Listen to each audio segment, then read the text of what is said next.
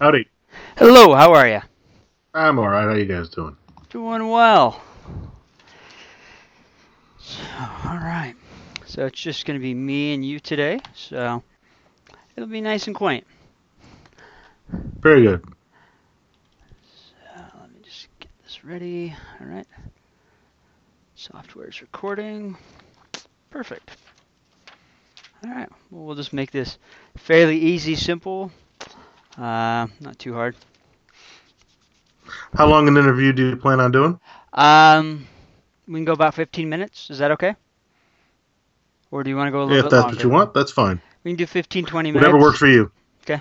I mean, I can usually burn 15 minutes on uh, one question, so Well, I'll try to be six. uh, If you want to go short, I will try to be more succinct. it's no problem. I mean, if you do wander more, that's fine. We can go over that. I just like I Okay. put that time frame out there, and if we go over, that's fine.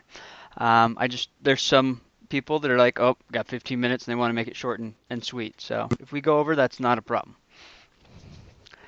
So Alrighty. All right. So we'll get started. All right, everyone, welcome to the show. We have author David Mack on today to talk about his book that is out called The Midnight Front. Uh, if you don't know who David is, maybe you do because he is really well known for his Star Trek novels, uh, which I, have to admit, I'm not a big fan of Star Trek. I'm more Star Wars, but my father is a huge Star Trek fan, and he's actually a little jealous that I'm getting to talk to you today because uh, he's read several of your books. Maybe I should be talking to him. um, but this book is kind of a little bit different and kind of kind of a change in gears because you've gone from Star Trek, which you're really well known for, to kind of a fantasy book that's set just before World War II. So my question is, why did you decide to go here in this point in time and kind of go like with an alternate history type take? Well, uh, first of all, I just wanted to move as far away from Star Trek as I could. I wanted to do something that was entirely mine, and I wanted to challenge expectations. I didn't want to just try to do Star Trek with the serial numbers filed off. If I was going to do that, I might as well just continue writing for Star Trek. Yeah. Uh, so, what fascinated me about this particular period of history is that it has always felt to me like a turning point in the tide of human events. And that was why it just felt like a natural place to set a story that was epic in nature, particularly a war epic. Uh, Mhm. If you're going to do a war epic, there's no war more epic than the Second World War Right. at least not so far. So, uh, one small correction: it's not alt history; it's secret history. And Okay. the difference between the two is that in alt history, you can change the outcome of events, both great and uh, personal. Whereas with secret history, the idea is that the narrative is folded into and tracks in line with established history. So this is not an alt history book. This is a secret history. The idea is that all of this could have occurred behind the scenes of the real war that we know. I like that. That's that's I like that. I, I really do. So you have taken World War II, which I have to admit, yeah, is kind of the the change of history. I mean, we had the Manhattan Project, we had the atomic bomb. There's so many horrific and yet amazing things that happened uh, during the war. But now you have your main character, which is uh, becoming a sorcerer. Uh, so magic is Mhm. being involved here, and how does that play? I mean, we've kind of seen a little bit of interesting stuff, like with the Captain America movie, where you know he's made into Captain America and running around, but we didn't see magic like Mhm. we, you you have in the book. So, what was that like bringing that in to this war? Well, it's interesting that you should mention Captain America, and that uh, that was one of my prime influences, one of my prime inspirations, if you will. Uh, in fact, I listened to the Captain America soundtrack quite often Mhm. while working on this book. And the idea for the magic that grew out of you know things like the fact that the Nazis uh, were, and particularly Hitler, were reputed to have a long-standing fascination with all things occult. Yeah. They were fascinated with uh, ceremonial magic. They were fascinated with stories of the Holy Grail, uh, the Spear of Destiny, things like that.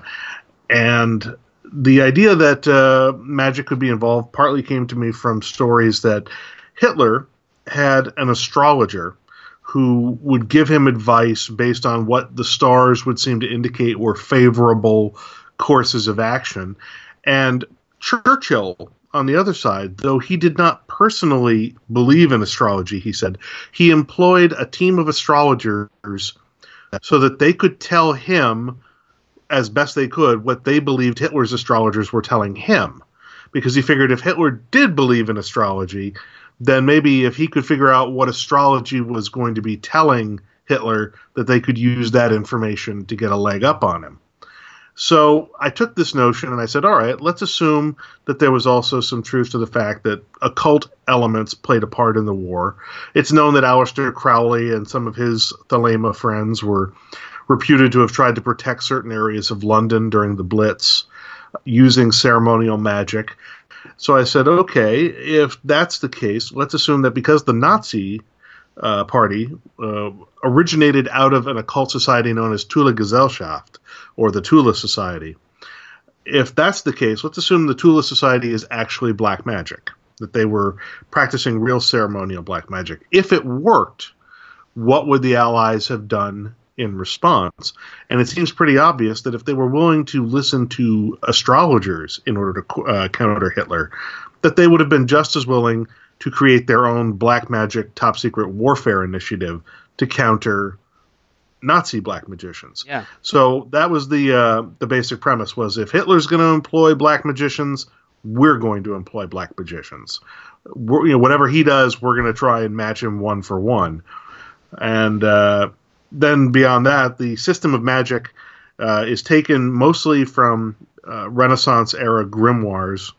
Okay. Uh, documents like the uh, Clavicula Salomonis Regis, the Sworn Book of Honorius, uh, a lot of the rituals and the specific details of demonic magic are taken from A.E. Waite's Book of Black Magic and Pacts, uh, et cetera, et cetera. So I had a lot of public domain sources for how the basic principles of magic operate, and then I grafted onto that my own uh, invention, something that I developed with my friend Aaron Rosenberg, a concept called yoking, where a black magician summons a demon, and the idea is that demons are the foundation of all magic, from the smallest trick to the grandest miracle.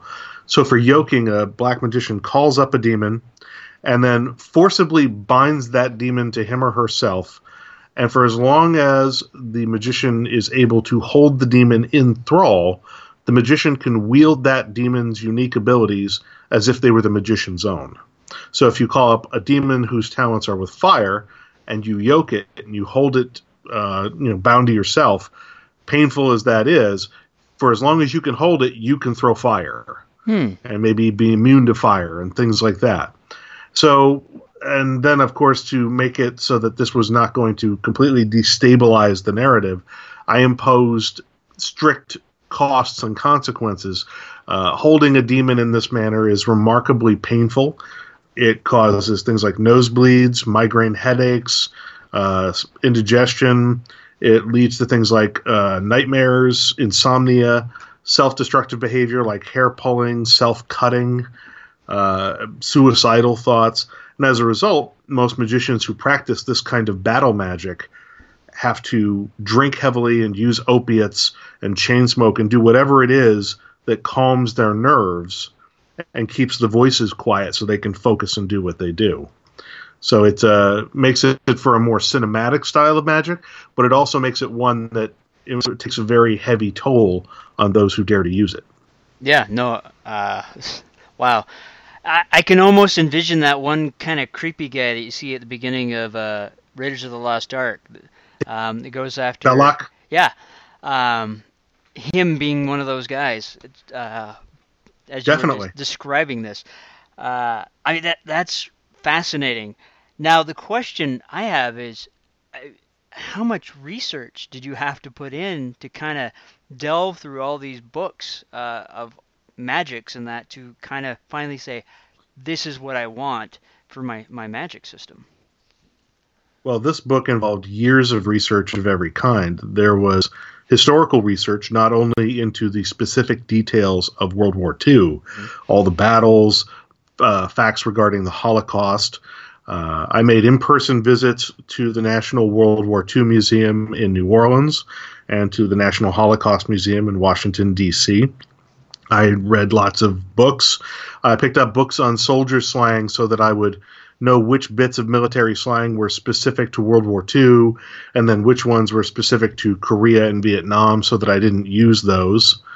Um, and then, as far as the magic system, uh, a lot of those old grimoires and ceremonial magic texts are available for free online, but I had a bit of a head start on them.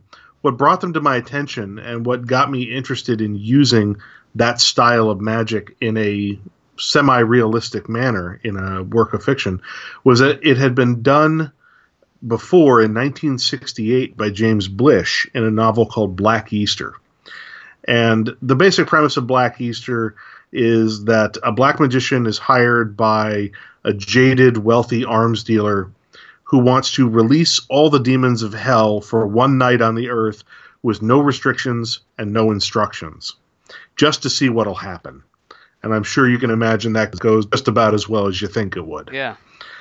Uh, but it's not an action heavy novel, believe it or not. In fact, it's very much a philosophical novel.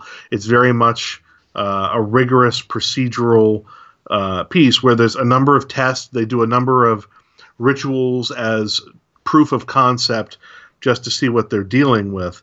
And as a result, Blish, uh, who was working from a lot of these same public domain sources about black magic and ceremonial magic, showed what it would be like if that kind of magic really worked the way it says it does at a level of scientific rigor, the the level of attention to detail that would be required on the part of sorcerers working in the modern day to make it happen. And I always found that fascinating. And because of the level of detail that he put into it and the seriousness with which he treated the subject matter, that made it feel more real. It gave it a verisimilitude that made it all the more frightening because it seemed plausible uh, just due to the level of uh, attention to detail that he had.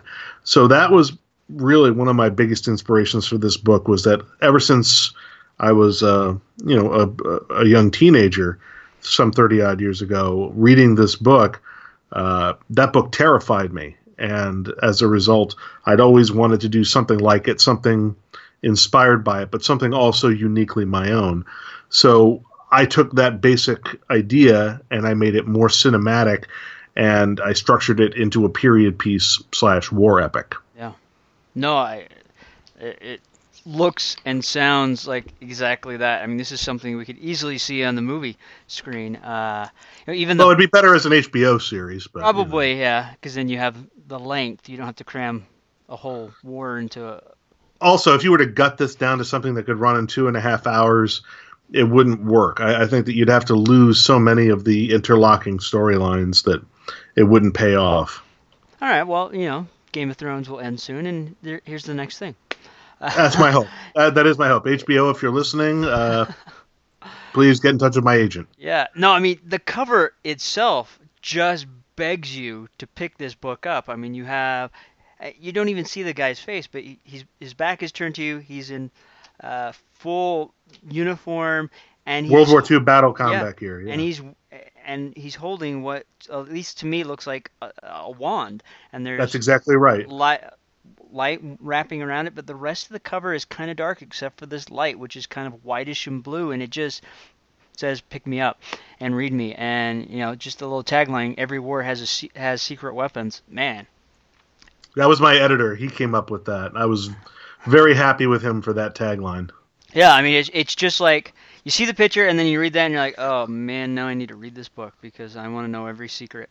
So uh, you you guys did a fantastic job. Yeah, I'm really. I have to say the Tor uh, publishing team did such an amazing job on the production of this book. From Larry Rostant, the artist who did the cover art, to the art direction that came from Irene Gallo and the art department at Tor, the ideas that came from my editor. My editor came up with the original idea for the cover that Larry uh, executed. Then my editor came up with the tagline.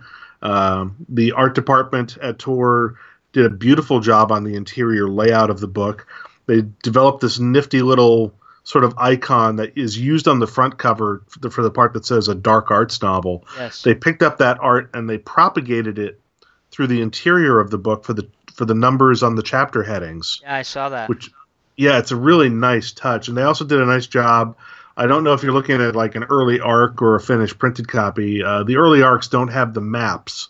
But there's going to be these really pretty maps that they uh, that they made showing where the major locations of action and story development are. Both there's going to be two maps. One is Great Britain, and then the other is Greater Europe. Yeah, I was actually just looking at those maps. So, uh, fantastic job on these. And these, I thought that was a nice touch. I'm like, oh, now I'm going to be able to see where everything happened. And then you have this nice little glossary in the back that kind of Mm-hmm. goes over some things. So, uh, you know, it's fantastic. They did a great job. I agree.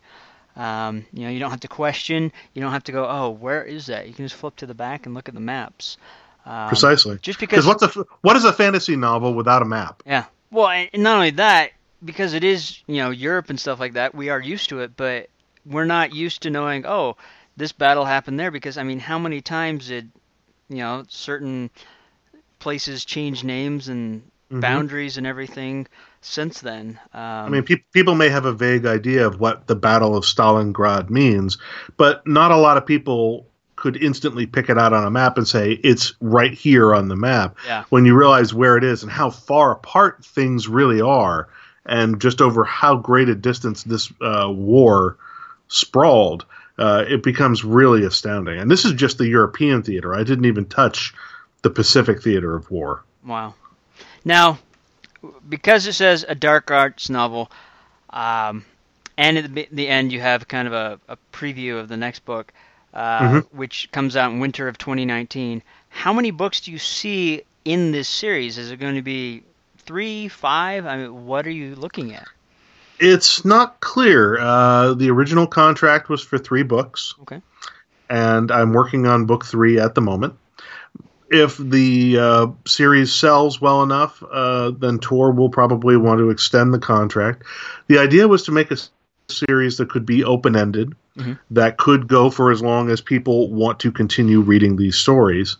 My idea was to tell at least one completed arc by the end of three books but I've been asked by my editor to at least write up one page descriptions of books four, five, and six, uh, just in case we get the green light and he wants to move ahead.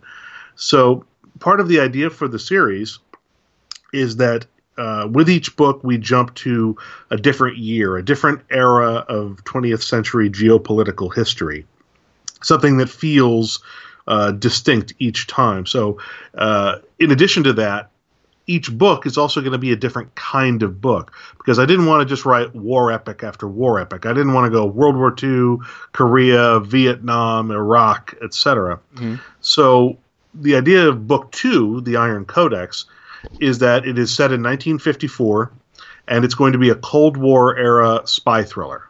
Nice. Uh, and so it's going to be structured very differently. Whereas the first book happens over a period of six years, the second book happens over a period of about 52 days. And book three, which I'm working on right now, is set in 1963, right after the assassination of President John F. Kennedy.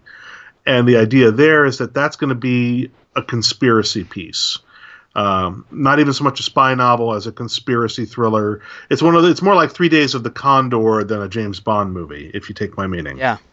And then beyond that, uh, ideas that I've spoken about with my editor, if the series continues beyond book three, then book four I'm thinking would be set in the uh, early to mid 1970s in New York City. Would probably be a crime thriller of some sort. Uh, book five would probably be set in the early 1980s and would be a corporate heist type thing.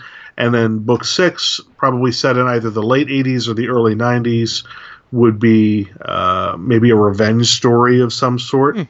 And I haven't decided exactly where that would be set, but there are a lot of possibilities. I could do it in the Balkan states. I could do it somewhere in Europe, uh, sort of looking at the uh, immediate aftermath of the fall of the Berlin Wall and how that changed the political climate there. Um, but there's a lot of different possibilities, a lot of different kinds of stories. The idea is that the series wants to reinvent itself with each book so that you never really know what you're getting yeah. book to book. And then part of the fun is that because of the nature of black magic, uh, when people make these initial deals with hell, they extend their lifespans. Uh, they buy like 700 years of life. And as a result, they age very slowly so that if this did get adapted for TV, let's say, you could have the same actors, you know, season to season, even though we're jumping 10 years here, nine years there, jumping into different decades, the actors wouldn't seem to age very much uh, on purpose because of the nature of what they do as black magicians. Yeah. And it's great because it means you don't have to do ridiculous makeup, you don't have to uh, recast the actors, uh, you just have to change the costuming. Nice. So, I, yeah. I, I like the idea that the next book is not a continuation of World War II stories. You're jumping around, and not all of them are war stories. Um, they're just moments in time where there happens to be black magic users that are manipulating or, or doing things. So that that's even more intriguing than just all right. Let's part two of this war story. So I, you got it. That is fantastic. I mean, I also wanted it as a challenge for myself. I didn't want to rope myself into just writing the same book over and over and over again. I didn't want it to be one object quest after another, one war story after another. Um, I, I, wanted the challenge if I just you know sit down and say, okay, now write a different kind of book. You know, learn to write another kind of narrative yeah. with a different tone, a different pace, uh, different expectations. Um, and I wanted as much as possible to be driven organically by the struggles of my characters, by the uh, the growth of my characters. I want the stories to serve the characters, um, you know, rather than the characters just being fitted in to serve a story. Yeah, no, that's fantastic. Uh, I do really appreciate that. And I mean, as as a reader, that's the one thing I really like is when you have jump into a series and you don't know what to expect in the next book. Uh, you know, because you get those those series and you're there and you're like, all right, you know, well, okay, I kind of know what's going on here, and and that's kind of boring. But when you get mm-hmm. a, a series where it's like you're jumping ahead 10, 20 years, you don't know what's going to happen next. But if it's still, you know, you have those similar characters and things like that, that still feel connected to it, but it's more exciting because you don't know what's happening next. Yep. And uh, when you've got something as uh, as rich a playground to play with as 20th century international politics and uh, military struggles and guerrilla warfare, I mean, one of the ideas I had for book six might be late 1980s instead of early 90s and set it in Afghanistan uh, when the Mujahideen were, you know, fighting against the Russians back before the Mujahideen turned into uh, ISIS and Al Qaeda and, and everything else. Back when we were using, the U.S. was using them as proxy fighters against the Russians, and it occurred to me, you know, if there were stories of, you know, some crazy old hermit out there who's knocking helicopters out of the sky with fire from his hand, and that report gets back to the CIA, the CIA is going to look at that and go, Okay, so basically, a, a bunch of desert sheep herders uh, didn't know what to make of a guy with a rocket launcher. It will never occur to them to think, oh, that must mean there's a sorcerer wandering around in the mountains of Afghanistan. Yeah. So I could play with things like that where if the magic users have been forced out of high tech society, out of the first world, due to the rise of the surveillance state, and are now plying their lives on the fringes of third world countries out in the middle of nowhere, they're mostly relying on both local myth and on the fact that people in the civilized countries are going to write off any firsthand account of what they do as local superstition. Yeah. Uh, you know, you know, fueled by racism and you know the the soft bigotry of low expectations. um, I could have some fun with that, and it could be both social commentary about how the first world treats the third world, um, but also have it be an organic piece of the narrative. Sounds fantastic, and I would love to read that. I would love to write that. So, what was the catalyst that kind of made you decide, hey, I want to be a writer? And what was the moment in that catalyst that, that caused that? I can't really be sure. As far as I can remember back into childhood, I wanted to be a writer. I loved books as a kid. I spent a lot of time in my local library growing up. My mom would drop me off there when she'd go grocery shopping, and I would just be happy as a bug in a rug sitting around surrounded by books all afternoon. It was my favorite place in the world. And uh, I remember when I was maybe nine or 10, I got my hands on some large sheets of paper and I would draw imaginary book covers and I'd put my name on them as a byline. So I was fantasizing from like the age of nine about growing up and seeing my name on book covers and being a guy who wrote books. And I started tapping away at the typewriter around the age of 10 or 11 or 12, just writing snippets, semi autobiographical stuff that nobody would ever want to read. And, but it was all just practice. It was just about learning to put words on paper. Mm-hmm. Uh, but I but I would say I was born with the bug. According to my parents, from a very young age, maybe the age of six or seven, I could watch a movie late at night on the black and white TV they let me keep in my room, and the next morning at breakfast, I could recount the entire plot of the movie I watched the night before. So apparently, my brain was wired for story right from the very beginning. Wow. Uh, so I always gravitated to stories. I understood stories. I I love taking stories apart and re-examining them and putting them back together. Uh, I started trying to write fiction in uh, middle school, and uh, the bug just caught. Uh, I started submitting scripts to TV shows just on a lark when I was about 14. And, you know, that didn't pay off. I got rejection letters, but, you know, it even when I got rejection letters, I kept trying, and that showed my mom I was serious. And because of that, I was able to get into uh, community college screenwriting classes when I was a sophomore in high school.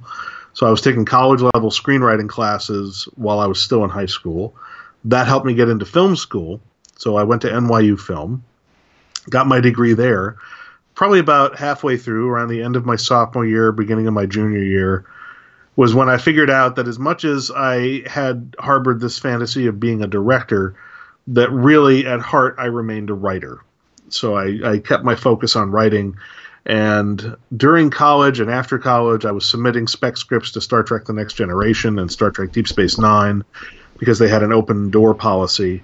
And I collected a lot of rejections there until I teamed up with a new writing partner in 1994, a guy named John Ordover who at the time was the editor of the Star Trek books. And it was a fortuitous uh, pairing. He had the access we needed to pitch stories. I had the training we needed in order to write teleplays. And put the two of us together. We got some uh, sales right off the bat, got some scripts sold, got some writing credits. And that was my foot in the door at Star Trek in 1995. And although we didn't end up selling to TV again after that, that led to me doing a lot of work for the Star Trek books people through John, through Simon and Schuster, and that work has continued pretty much to this day. Uh, at this point, I've written 27 Star Trek novels. I've written maybe a dozen pieces of short Star Trek fiction, from short stories to novellas. I've written for Star Trek comic books, uh, Star Trek on TV, Star Trek video games, Star Trek reference materials. Um, so I've pretty much done everything for Star Trek except feature film and role playing games at this point. Wow. So, but I've also written for a bunch of other franchises: 24, Wolverine, the 4400, Farscape, um, and uh, during most of that, during most of the early years of my career, I was also doing other writing related work. I was a beat reporter, a crime reporter. Uh, I was a magazine and newspaper editor. I was a journalist. I covered everything from computers to uh, military equipment, uh, sports game day programs.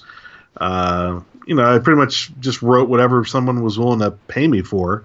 And I ended up, after many years of that kind of work, around 2000, I was hired as the editor of sci-fi.com, the website of the Sci-Fi Channel, and I was there for about eight years in that capacity uh, before I left to go full time as a novelist. Wow, I mean that's you've kind of been everywhere. It sounds like, and you've kind of dipped your toe into like every possible science fiction uh, series out there. I mean, Farscape, I loved. That was a fantastic series. Uh, I mean, Star Trek is huge, and there's millions and millions of fans out there. Mm-hmm. Uh, 24 uh, was a great TV series as well. So I mean, that's just amazing. Yeah, I mean, I've I've had some fun writing for different series. I would still love to work for Star Wars one of these days. I have great respect for the work they're doing over there. Would love to somehow get to be a part of that. I'd love to write for James Bond. Uh, if Lucasfilm ever decides to make new original Indiana Jones novels, I would love to write an Indiana Jones novel. Oh, that would be amazing. Yeah, do like a period piece, find some new adventure for Indy to go on. Uh, so that would be fun. I'd love to do something like that. But mostly right now, I'm just focused on working on the Dark Arts series. I'm trying to make book three the best it can be. I'm waiting for edits on book two so that we can finish revisions and get that into production and have that ready for this time next year. And if I'm really lucky, the series will continue beyond book three, and maybe this time next year I'll be hacking my way through an outline for book four. Nice. Now the book comes out in, or is out in hardback, trade paper, ebook, and audiobook. Correct? That is correct. All uh, f- all four formats were scheduled for the release on the same day, which is January 30, 2018. So if this show is airing after January 30th, the book is already out. If this show airs before January 30th, that's release date. All right. Now, we're gonna. I'm, I'm just gonna throw out one final question. Uh, it's been amazing talking with you. If you could give uh, an aspiring writer out there, young or old, just mm-hmm. one bit of advice, what would it be? Uh, there's so many pieces of advice to give. Uh, it's hard to know what piece of advice is most useful to someone I would say if I'm talking to somebody young and you're trying to figure out what you're doing with your life, I would say get a career that is not related to your fiction writing that you can do full time and then do your fiction on the side. Something that has a decent salary, benefits, insurance, whatnot. Um, alternatively, if that's not immediately uh, open to you, marry well is all I can tell you. Um, I would not be here today had I not married well. Um, if it were not for my wife Kara, I would be homeless. I'd be under a bridge somewhere. I'd probably be dead. Um, and the only reason I've been able to survive for 10 years as a freelance novelist and writer of other fictions is because of her support. Um, I spent 17 years in the corporate sector here in New York and I lived like a hermit, worked like a horse, and drank like a fish. Uh, but by the end of it, I had squirreled away a pretty significant stack of cash as a reserve. Uh, you know, basically as a, a bulwark against things going wrong. And it wasn't until I felt like I had a couple of years' salary banked away, just you know, tucked, uh, you know, safely as a cushion against disaster. That was when I finally let myself go full time as a novelist. I said I have to hit a certain annual threshold that I think I can maintain as far as income as a writer. I have to have X amount of money in the bank as a hedge against disaster, against something going wrong with this plan. And then I have to make sure that my wife is at a point in her career where she'll be able to take up the role that I had provided. Basically, I supported her through grad school when she was changing careers. And then once she got out of grad school, she had good employment uh, opportunities, good prospects, and that was what made all of this possible. It was a, it was a long term plan that took years to execute, but as a result, we've had you know 10 years now where she's been the primary worker in the household with the insurance and my income is the supplemental income and i've had good years and i've had lean years and then the last couple of years financially have just been brutal for a number of reasons that I I won't go into. But there were a number of factors beyond my control that led to you know just a sudden. It was it was as if the spigot that controls my income got shut off, Ooh. and it just went away.